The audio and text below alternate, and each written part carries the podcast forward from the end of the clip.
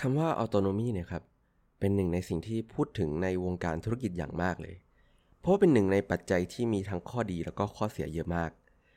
และก็ได้สร้างความท้าทายครับที่ทำให้ทุกๆองค์กรเนี่ยต้องหาทางปรับระดับความมีสละที่พอดีกับบริบทของงานของตัวเอง แต่วันนี้ครับเราจะมาดูกันว่าระดับต่างๆ เหล่านี้เนี่ยมีอะไรกันบ้างครับ และองค์กรเราเนี่ยมีออโตโนมีอยู่ในระดับไหน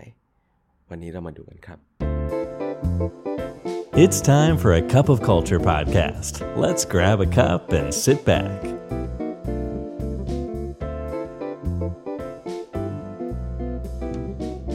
สวัสดีครับ ได้เวลาจิบกาแฟคุยกันเรื่องวัฒนธรรมองค์กรกับ A Cup of Culture อีกแล้วนะครับ วันนี้อยู่กับผมแก้วที่ 402 ท็อปนัทวุฒินะครับ พนักงานต้องการ autonomy เสมอครับ เพราะว่าคนเรามีแนวโน้มที่จะรักอิสระ แต่องค์กรเนี่ยก็ย่อมจะมีแนวโน้มในทางตรงกันข้ามครับ เพราะเราอาจจะไม่แน่ใจได้นะครับว่า พนักงานเนี่ยจะใช้อิสระของตัวเองไปในทางที่มันดีต่อองค์กรจริง ๆ หรือเปล่า นั่นทำให้โดยเฉพาะในยุคไฮบริดนะครับที่ทำให้หลาย ๆ องค์กรต้องปวดหัว เพราะว่าความต้องการจากฝั่งพนักงานก็มากขึ้นที่ต้องการอิสระ ในขณะเดียวกันสถานการณ์เองก็ยากขึ้นที่องค์กรจะติดตามการทำงานของพนักงานได้เหมือนเดิม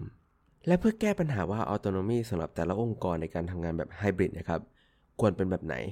หรือเราสามารถที่จะเพิ่มลดอิสระในองค์กรเรายังไงได้บ้าง วันนี้เราจะมาชวนทุกท่านมาดูครับ กับหลักการที่ CEO ของ WordPress คุณแมตต์มาเลเวกนะครับ ใช้เป็นพื้นฐานให้ WordPress เนี่ย สามารถทำงานแบบ Remote Work ได้อย่างเต็มประสิทธิภาพ มาต่อเนื่องกว่า 10 ปีแล้วนะครับ โดยหลักการนี้มีชื่อว่า Five Levels of Autonomous Organization เรามาดูไปทีละระดับนะครับ เริ่มจากเลเวลหนึ่งนะครับ ก็คือองค์กรที่ยังไม่ได้ทำอะไรจริงจัง ซึ่งก็แน่นอนว่าเป็นระดับที่องค์กรส่วนใหญ่อยู่ในขั้นนี้นะครับ โดยเฉพาะก่อนโควิดเนี่ยประมาณ 98%ขององค์กรทั่วโลก แล้วก็องค์กรที่อยู่ในระดับนี้ส่วนใหญ่แน่นอนว่าผ่านวิกฤตโควิดมาได้อย่างยากลำบากครับ โดยคุณแมตต์มาเลเวกนะครับก็อธิบายว่าในระดับนี้เนี่ยพนักงงานยังสามารถทำงานในสภาวะที่ถ้าฉุกเฉินเข้าออฟฟิศไม่ได้เนี่ยครับยังทำงานได้ครับ โดยเฉพาะงานที่เกี่ยวข้องกับการประชุม หรือการติดต่อสื่อสาร แต่จะชะงักทันทีครับเมื่อต้องทำงานที่อาศัยสมาธิหรืออาศัย เครื่องมืออุปกรณ์หรือความซับซ้อนที่มากกว่าการประชุมเลเวล2นะครับก็คือระดับที่เมื่อเกิดโควิดแล้วเนี่ยครับหลาย ๆ องค์กรก็ย้ายมาอยู่ขั้นนี้ครับก็คือการพยายาม ทำเหมือนเดิม แต่เปลี่ยนเป็นออนไลน์ เป็นช่วงที่องค์กรเริ่มมีเครื่องมือในการทำงานแบบทางไกลมากขึ้นครับ เช่น Zoom หรือ Slack เพื่อให้สมาชิกสามารถทำงานไปพร้อม ๆ กันได้ นอกจากนั้นก็เป็นระดับที่องค์กรพยายามที่จะสอดส่องครับ หาเครื่องมือที่จะสามารถติดตามการทำงานของพนักงงานด้วยวิธีออนไลน์ให้ได้ ซึ่งส่วนใหญ่ก็ไม่เป็นผลนะครับ หรืออาจจะส่งผลเสียมากกว่าดี โดยคุณมาเลเวกเนี่ยก็แนะนำว่าไม่ว่าองค์กรไหนก็ตามนะครับอย่าอยู่ขั้นนี้นาน คือถ้ากลับไปขั้นหนึ่งไม่ได้เนี่ย ก็ให้กัดฟันแล้วก็พยายามพัฒนาไปให้ถึงขั้น 3 ขึ้นไปจะดีกว่า เป็นขั้นที่ไม่ควรอยู่ที่สุด ต่อมาก็คือขั้นถัดไปนะครับก็คือเลเวล3คือเป็นขั้นที่องค์กรเริ่มใช้ประโยชน์จากความเป็นออนไลน์มากขึ้นครับ องค์กรในขั้นนี้จะเริ่มเห็นประโยชน์แหละ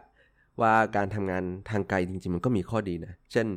ประชุมออนไลน์เนี่ย ทุกคนก็จะมองไป Presentation เดียวกัน ไม่มองจอของคอมของตัวเองที่อาจจะเปิดอะไรก็ไม่รู้อยู่นะครับ แล้วก็ สไลด์ก็จะไปพร้อมๆ กันครับ ถ้ามีคนใดคนหนึ่งแชร์ ขั้นนี้จะเป็นขั้นที่องค์กรเริ่มสนับสนุนการปรับปรุงอุปกรณ์การสื่อสารครับ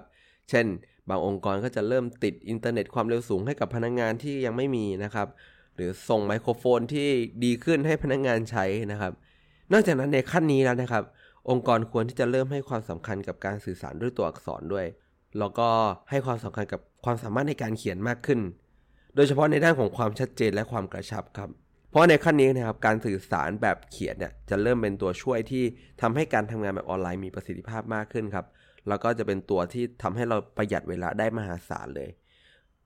เมื่อถึงจุดที่การประชุมหลาย ๆ ครั้งเนี่ยสามารถถูกทดแทนได้ด้วยอีเมล ขั้นถัดมาก็คือเลเวล4นะครับเป็นขั้นที่รูปแบบการทำงานได้รับการพูดถึง แล้วก็หลาย ๆ ที่อยากที่จะเป็นแบบนี้มากนะครับ ก็คือเรียกว่าขั้นของ asynchronous work นะครับ คือขั้นที่การทำงานแบบออนไลน์เนี่ยหรือทางไกลจะได้รับอิสระมากขึ้นครับ เกิดการทำงานแบบ asynchronous หรือต่างคนต่างทำแล้วก็ทำกันคนละเวลา แล้วก็ค่อยมาจูนกันทีหลังนะครับ มากขึ้น เพราะว่ามันมีความไว้วางใจมากขึ้นแล้ว และการทำงานจะถูกมองไปยังผลงานเป็นหลัก มากกว่ามองไปที่วิธีการทำงาน หรือเวลาทำงานว่าเพียงพอไหม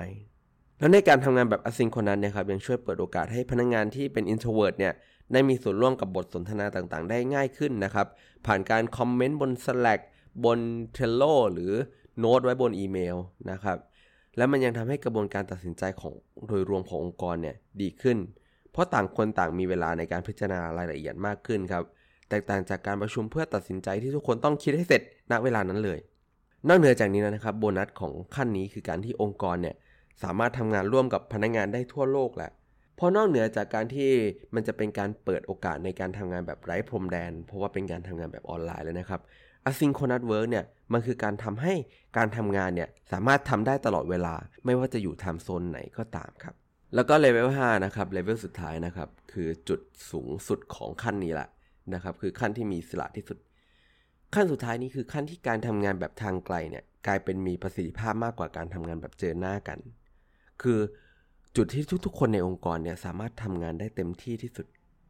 ขั้นนี้ตัวแปรสำคัญเลยครับ คือการที่พนักงานของเราเนี่ยมีโอกาสในการออกแบบสภาพแวดล้อมการทำงานในแบบที่เหมาะกับตัวเองเป็นตัวเองนะครับเขาสามารถที่จะใส่กิจกรรมที่เป็นตัวเองมากขึ้น เข้ามาเป็นส่วนหนึ่งของการทำงานในออฟฟิศได้ ที่ปกติเราจะทำไม่ได้ด้วยความจำกัดทางพื้นที่ หรืออาจจะเป็นมันเขินๆหน่อยถ้าจะทำเช่น การออกกำลังกายทุกๆหนึ่งชั่วโมง หรือกิจกรรมพักผ่อนที่พนักงานแต่ละคนถนัดไม่เหมือนกันที่สามารถเข้ามาทำในสภาพแวดล้อมการทำงานแบบนี้ได้แล้ว กิจกรรมเหล่านี้เนี่ยครับช่วยให้พนักงานได้เป็นตัวเองในแบบที่พัฒนาได้ในทุกๆวัน แล้วก็ที่สำคัญครับ เขาได้ใช้ความครีเอทีฟของตัวเองด้วย และทั้งหมดนี้ครับก็คือ 5 ขั้นตอนของการพัฒนาองค์กรไปสู่ การทำงานแบบให้อิสระกับพนักงานได้อย่างเต็มที่ครับ โดยเฉพาะในบริบทของการทำงานทางไกลจากโมเดลการทำงานที่ WordPress เนี่ยเขาใช้แล้วก็ประสบความสำเร็จมาตลอด 10 ปีที่ผ่านมานะครับ ใครเอาไปลองดูแล้วนะครับ บอกกันมาได้นะครับว่าตอนนี้องค์กรเราอยู่ขั้นไหน แล้วตั้งใจที่จะไปขั้นไหนนะครับ แชร์กันมาได้นะครับ และสุดท้ายนี้ก็เหมือนทุกครั้งนะครับ อย่าลืมว่าไม่ว่าจะตั้งใจหรือไม่ก็ตาม วัฒนธรรมองค์กรก็จะเกิดขึ้นอยู่ดีครับทำไมเราไม่มาตั้งใจสร้างวัฒนธรรมองค์กรในแบบที่เราอยากให้เป็นกันล่ะครับสำหรับวันนี้กาแฟหมดแก้วแล้วนะครับ แล้วเราพบกันใหม่ในครั้งหน้า สวัสดีครับ